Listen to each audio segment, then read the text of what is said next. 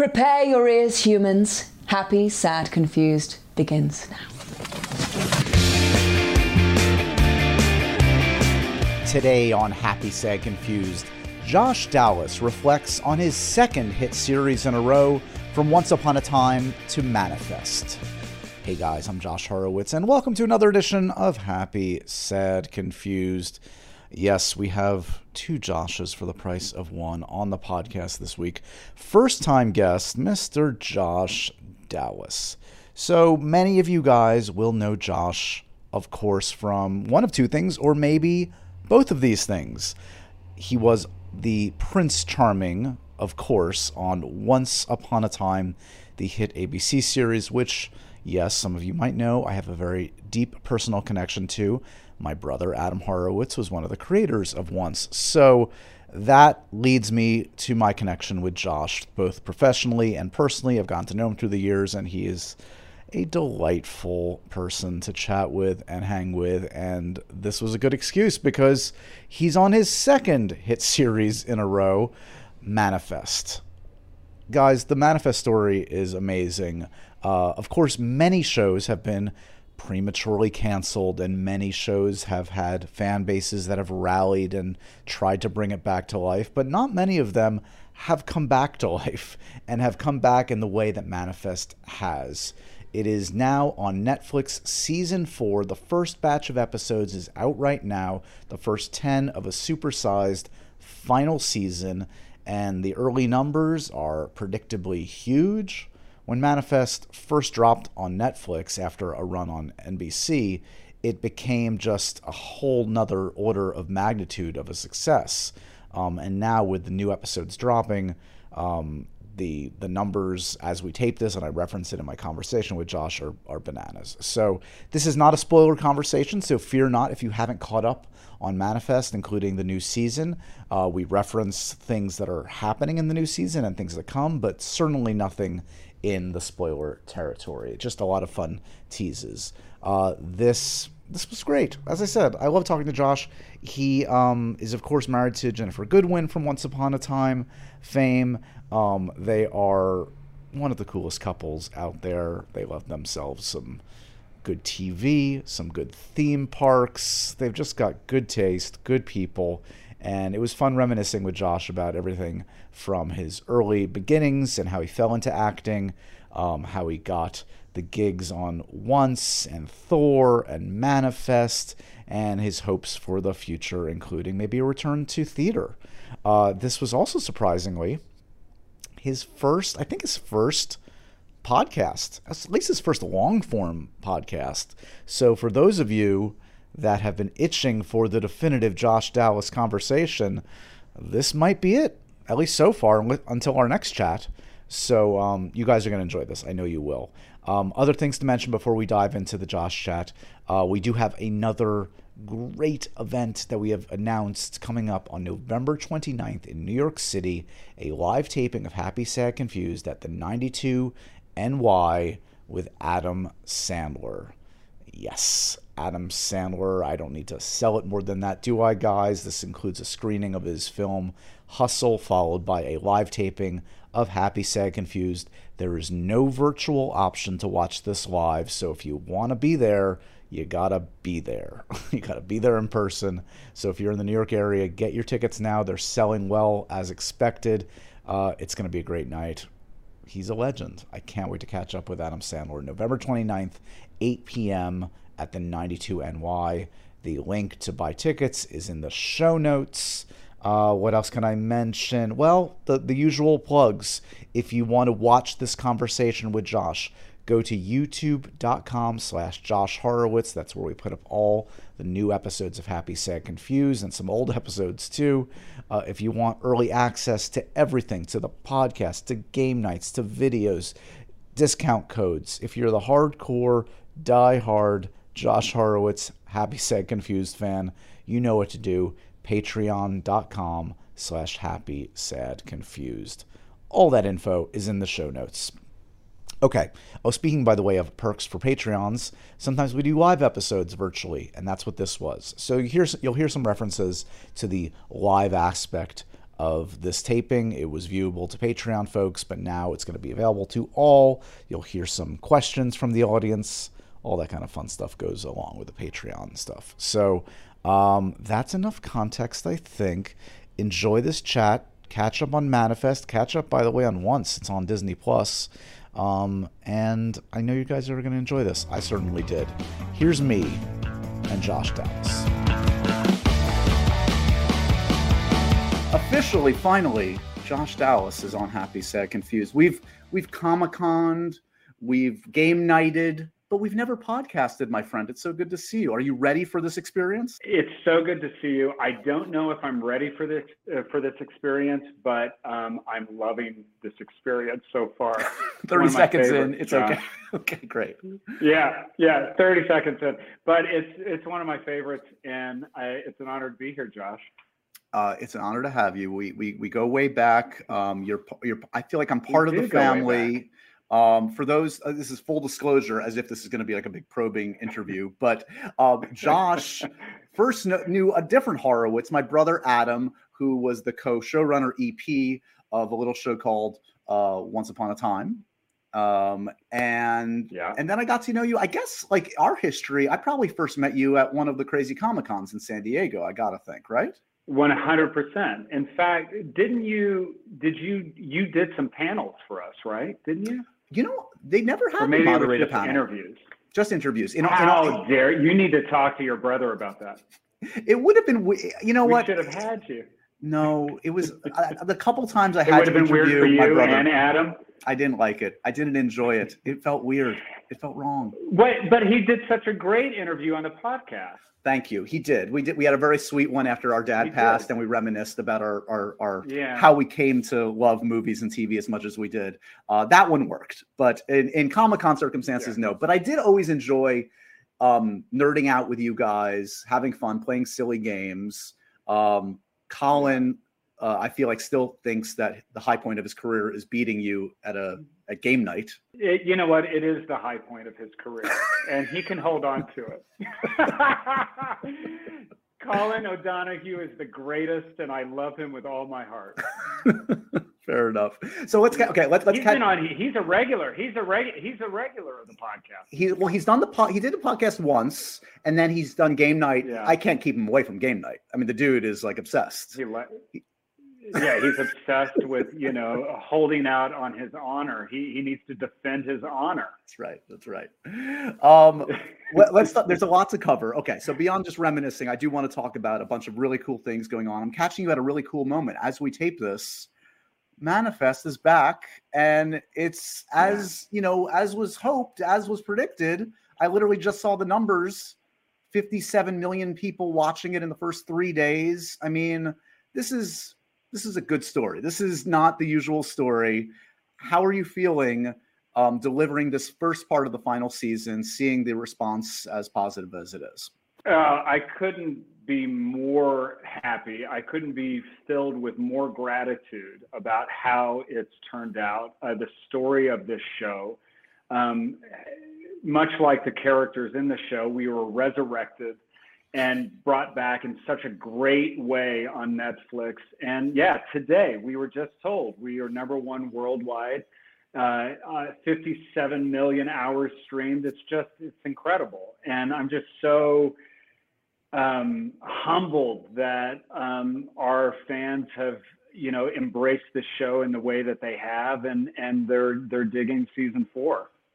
So it, in brief, I mean, like, okay, the encapsulated version is the show was, I guess, officially canceled for a hot second by NBC, and then yeah. around that time, Netflix had debuted the the first seasons, and it found this whole huge new audience.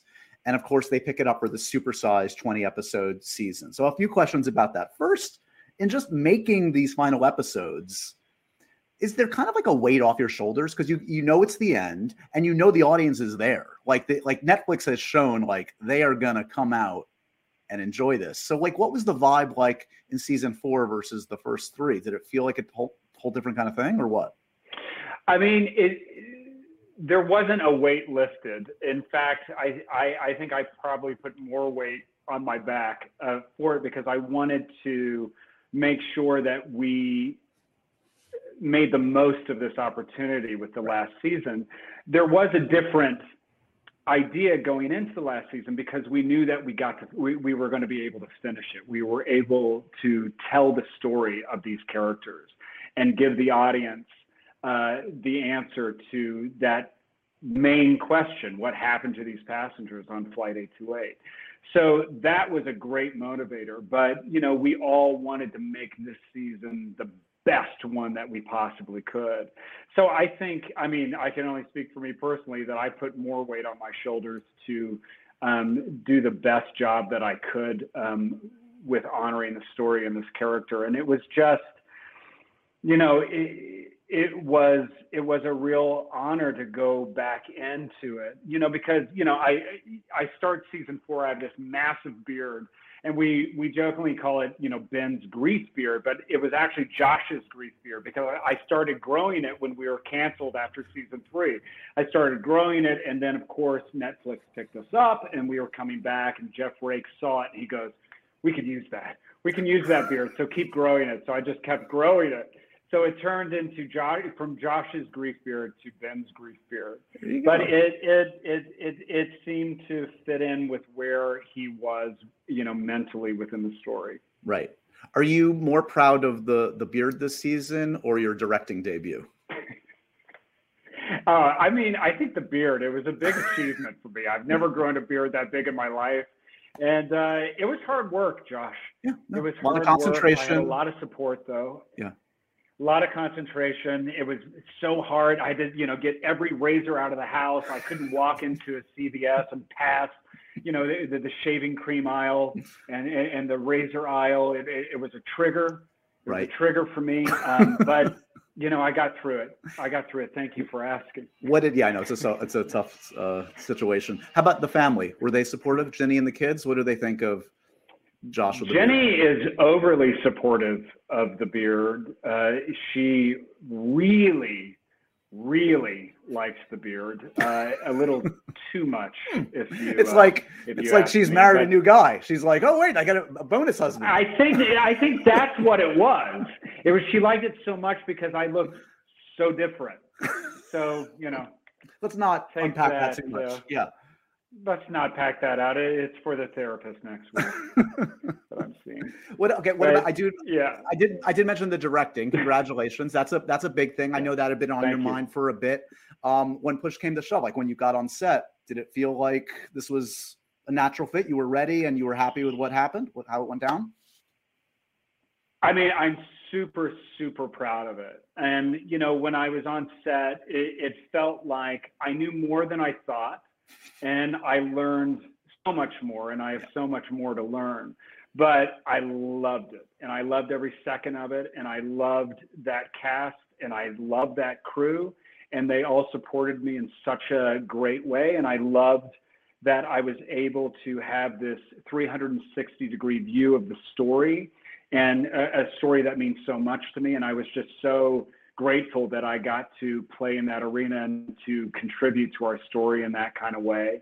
Um, know, as you said, I've been wanting to do it for a long time. You know, I, you know, even back going back to the once days. You know, I always was so um, taken with it and interested in it and wanted to know more and and just watched and learned and absorbed as much as I could you know, during all the all those days, and and and even in the first three seasons of Manifest, we Jeff Rake and I were talking about me directing in the third season, but of course, when we started the third season, it was the beginning of uh, of COVID, right? And we didn't know how anything was going to work on set, if we were going to have a full crew or not, and there was just too many unknowns, and I didn't want to go into my first time directing with uh, a, a, handicap uh, or a possible handicap. So I was glad we were able to make it happen in the fourth season, and, and Netflix was so supportive. And I'm really proud of the episode, and I think we get to tell a story that we don't normally tell uh, with our characters in Manifest. And I think we were able to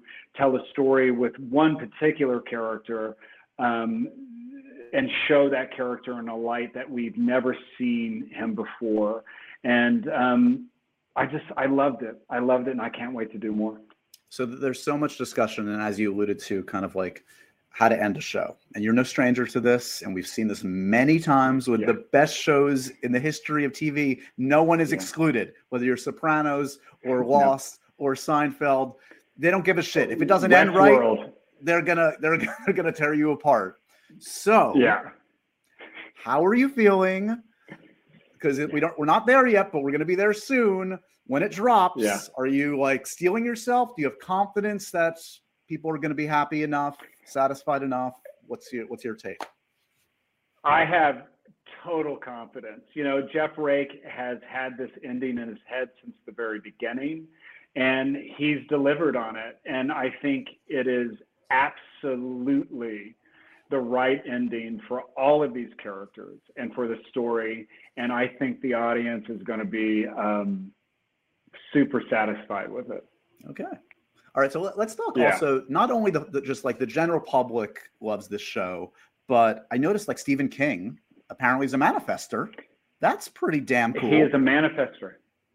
It's so cool. It blows my mind. I mean, this is arguably one of the you know greatest writers of our time, and he's just you know sitting at home tweeting about television, and it's amazing. And I've saved every single one of his tweets about manifest and he is a he's a true manifester. This guy. And a, uh, yeah, yeah, we're honored. We're honored that he's a part of it. it's amazing, and I feel like I've seen that again on the periphery. You've Seen that about once over the years. I think I think William Shatner was and is a, a once fan. Big. Right? Yeah, absolutely. Was there yeah. which one? Which one is the captain? I exactly. Which one has are, are, those the two that have blown you away? Am I missing any? Like, what's one that that that, came up over the years for once? Oh well, manifest? for manifest, we've had you know the Kardashians have you know posted about uh, manifest a lot. Uh, we just saw Carrie Underwood just posted last night about it that it was on, and she was excited that it was coming back. Uh, you know, there's been a lot of people that we just wouldn't have expected come out of the woodwork. So hey, we welcome them all. Josh. We welcome uh, them all. You look, you've you've been in the business for a bit now, and you know, I know you're a smart man. You know that this does not happen often. You've been on two series that really have a, a very unique, passionate fan base that does not happen very often. Um, clearly, the X Factor is who I'm staring at. It's the Josh Dallas factor.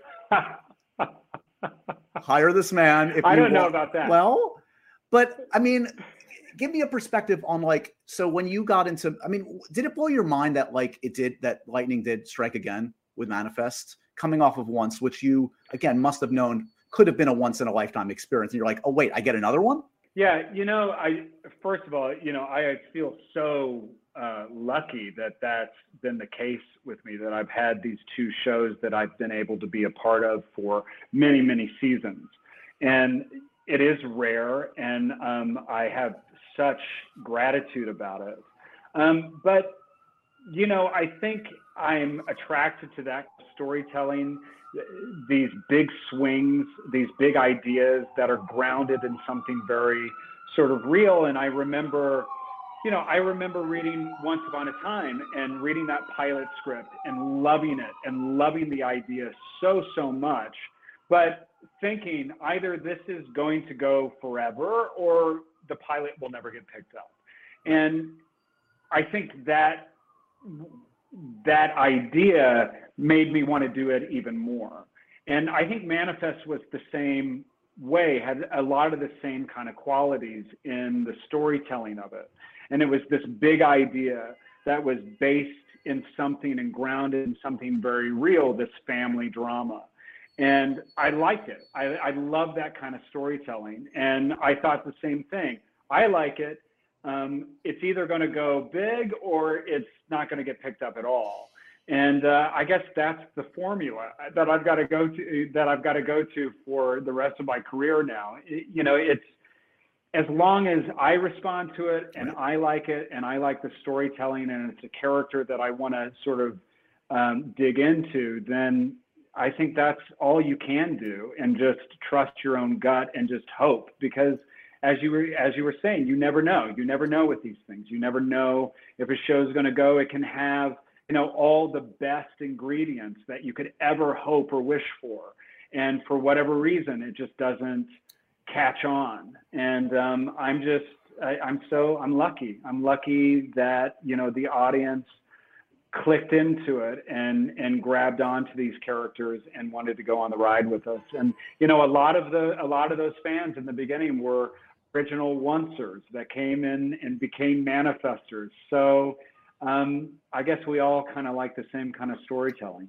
well, not to mention, there's also the flip side of it, which is that weird devil's bargain that actors often make inadvertently, where like they sign onto a show and you find yourself like you're successful, you're making money, but you're like six years into a show, 10 years into a show, then you're like, this is a job. This is not some, this is not the people, the life I want. And like, not only were these shows that resonated, but by all accounts, you like the people you work with, you like the material. And that's, that's almost uh, the the the greatest luck, the greatest gift.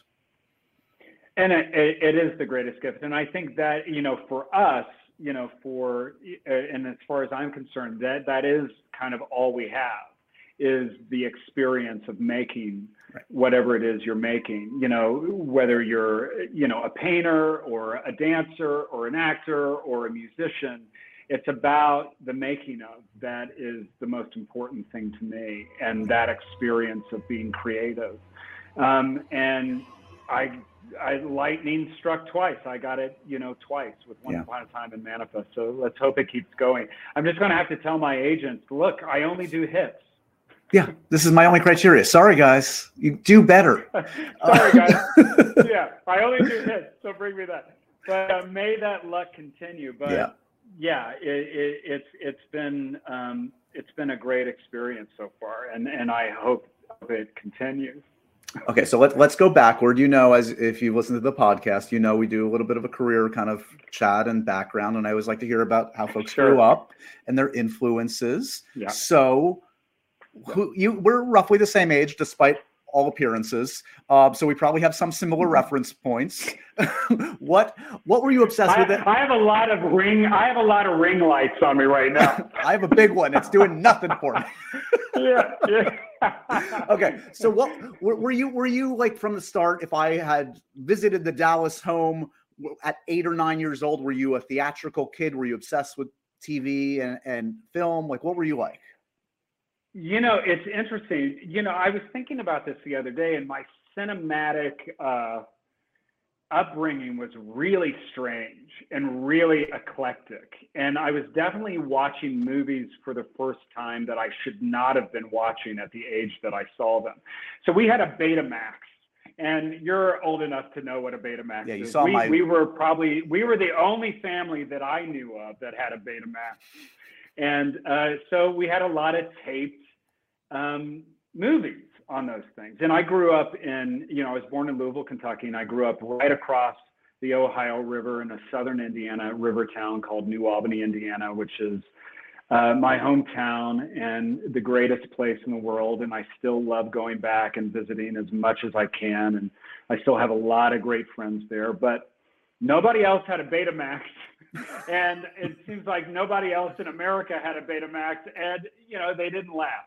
But anyway, we had my father had movies on there, and I can't remember my first cinematic experience, as in going to the cinema for the first time, but I do remember watching movies at home, and it was a real mixed bag of movies. My the first movie that I remember watching over and over and over again was Superman, 1978. I watched it over and over again. I loved it.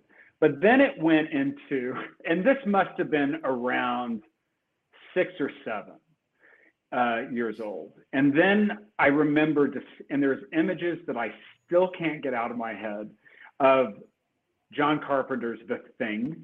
Yes. Way too young to be watching that. Um, also, uh, um, what else was there? There was uh, there was Superman, The Thing. I remember. I, I, a lot of Monty Python, The Life of Brian, Holy Grail. I remember watching those. The Meaning of Life. Uh, I watched those a lot. Probably still too young to be watching those things. And uh, Time Bandits, and also um, that great, the great um, Terry Gilliam movie. Um, uh, help me out. Wait, uh, help me uh, out. Help me out, uh, Josh. Uh, Baron Munchausen. That's later. No, a Time Bandit. no, very early. Wait, what am I thinking? I'm blocking t- too. I don't know. No, maybe it's Time Bandits. Time, ba- Time Bandits is the first movie I remember seeing in a theater. It came out like around 81 or so 82, and it's probably. Yeah. Well, we had that on Betamax. So that's one of the first movies that I remember watching. So, yeah. right. It was an eclectic mix. It was yeah. a mix of crazy, and then then thrown in there was like Platoon, and then so that was like my first, yeah, my first. I, I mean, I can remember my brother and I. We used to have a uh, a tape cassette. I mean, we're really aging. We're really aging myself now. The, the, the hooked up to the television, and we used to record the dialogue from Platoon, and and this TV show that we used to watch uh, called Tour of Duty. Do you remember the TV I, show? Vaguely, I definitely. No. It's in there somewhere. I do. Yeah, I do. Yeah, another army, you know, set in Vietnam about this platoon, and uh, we used to record dialogue from that. And of course, my brother and I, Jason, he's five years older than I was. We used to dress up, you know, full army fatigue, face paint, and you know, do that dialogue around in the yard and pretend we were uh, in some uh, foxhole in, in, in Vietnam. But yeah, you're, that was you're still basically doing that. Sort of my, still, still basically doing that. Exactly. uh, and, and so that was my sort of the beginnings of my cinematic knowledge was this really eclectic, strange mix bag of movies. But I love them. And I wasn't really a TV watcher from from when I was little. I was mostly outside a lot, but I remember, you know, watching every week, you know, the Cosby Show and you know, you know, the Facts of Life and and Silver Spoons and shows like that. But um, I wasn't a real avid television watcher back then.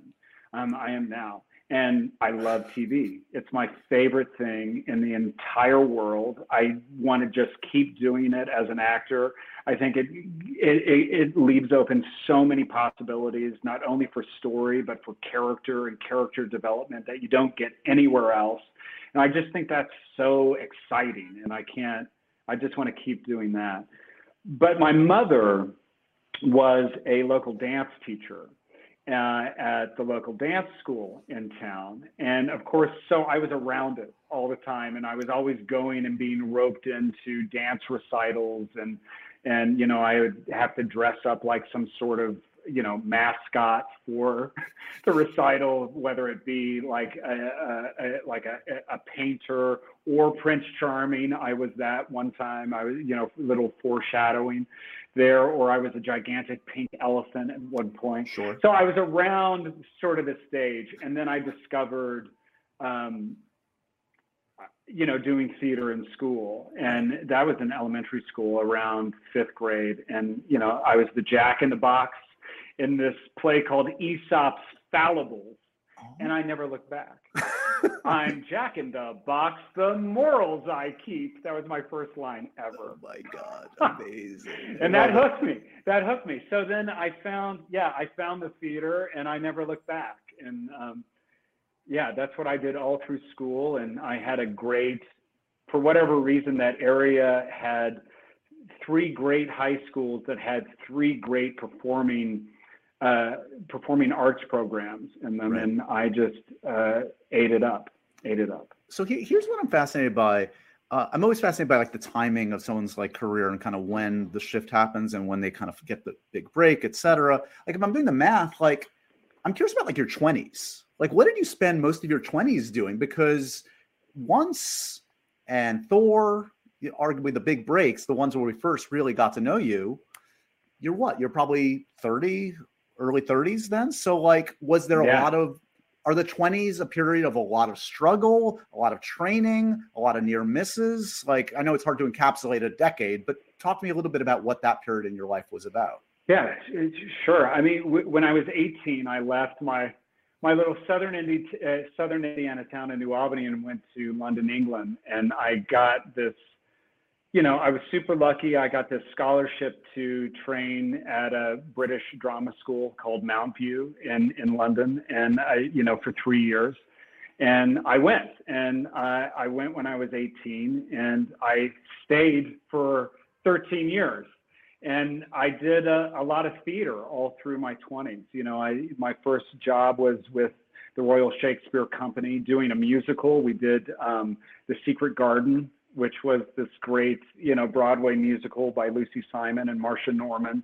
And I did that in, in the West End. You know, I worked at the, the National Theater. I worked at all these great theaters.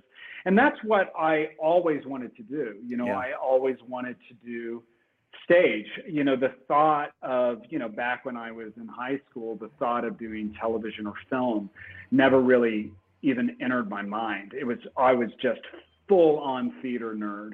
And that's all I wanted to do. And uh, so that's what I trained in. And so I did a lot of, for that decade, that the lost years, we'll call them. wow. I was sort of, you know, you know, working, working in the theater, and and and and I was very lucky and um, worked with some incredible actors at some incredible places and some of the you know the greatest theater companies in the world, and um, I can't wait to get back to the stage. But then I found, and then but then I started doing more television and film over there, and my first ever television role was on Doctor Who. I was basically I look like a your node spoon. two and I was, thank you very much, Node two. I think it, yeah, a very huge pivotal part, of ah. course, but in a really great episode of, of Doctor Who called Silence in the Library. And uh, I still get residual checks from that particular episode. But that was my first thing. I was this floating spoon, and from that moment on, I thought, this is what I want to do. I wanted I want to do filming, even though I was a floating spoon. I love it. Um, but and then and then it just I started doing more TV and film over there and yeah. and falling in love with it and that sort of led me back to the United States and and, and back to LA when I was so, as you yeah, when I was 30 you were right about those dates. So what so before once is there an audition a near miss a like oh this is going to be the one that's going to change my life that you came close to that you can pinpoint that like you have pinned all your hopes and dreams on? Uh, yes, absolutely. And the movie, okay, the movie was, and you'll remember this, John Carter from Mars, directed by Andrew Stanton. It was yep. going to be the great Pixar director. It was going to be his first live action movie. And I was in London, and I was, you know, living there, and I was working. I, I, I was doing a play at the time. I can't. I think it was. I was doing a play called. Um, on the Town at the English National Opera, a musical by Leonard Bernstein. And uh, I this these auditions came through town, right? And I auditioned, of course, like you know most of England. And then I ended up testing for it, as we call it. You know, I tested with Andrew, and and everybody flew in, and and uh, I, of course, you know, I didn't get it. I didn't get it, and I was devastated. I was devastated. But what it did uh, what it did for me was at the time there was a, a casting director at Disney called Marcia Ross who said, you know, you should really come out to LA. You know, I think it would be really good for you and, and sort of, you know, set me up with an agent to meet and, you know, all that stuff. And so I came over to LA and uh, that was it. So it was John, but John Carter of Mars, of course, famously, you know, it didn't turn out the way that I think right. uh, Andrew Stanton wished it would have. But and you know, Taylor did that. Did that? Taylor Kitsch did that part, and you know, he was brilliant for that part. But that was the first one. That was the first one that I really, really wanted but of course didn't happen. But of course, there's been many of those things, many sure. of those things. Any actor worth their salt has dozens of those stories, and that's a good one. Um, we uh, yeah. the, t- the, time's flying by, so let's talk a little once because once oh, obviously okay. is just the gift that keeps on giving, and and has been yeah. a gift for you in many respects.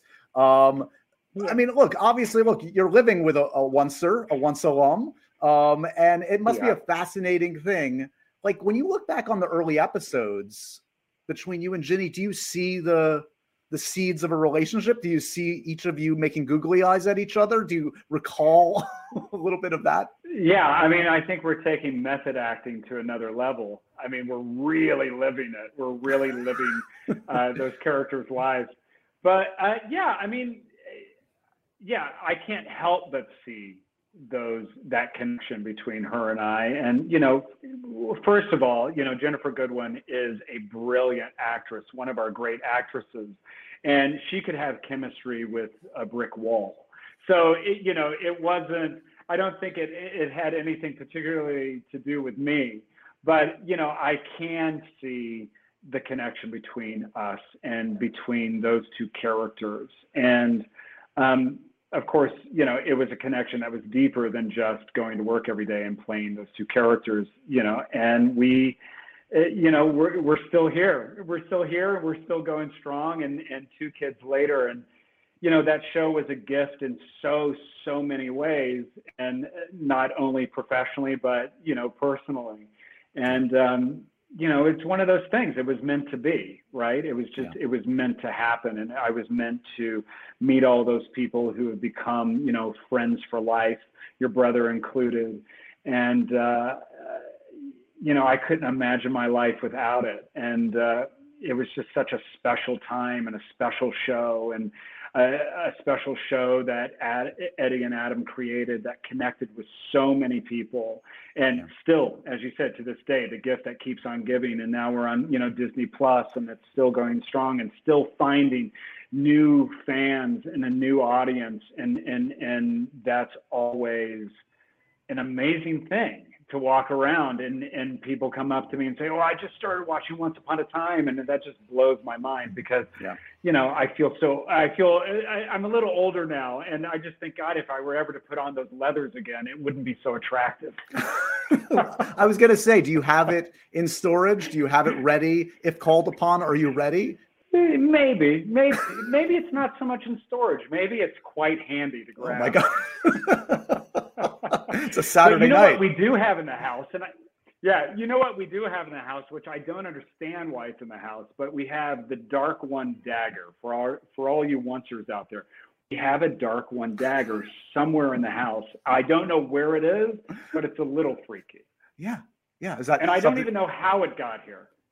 You trot that out when the kids are being bad, like Dad's got the dark one dagger. I, I, would if I could find it. I would if I could find it, but it's it's somewhere lost in the house, so oh ready God. to to be found again. But yeah, we have a dark one dagger here, which is That's pretty wild. Alarming. Who? Okay, who in the house uh, loves loves uh, theme parks the most between the, the two kids, you and Ginny? Who's the, the theme park uh, freak?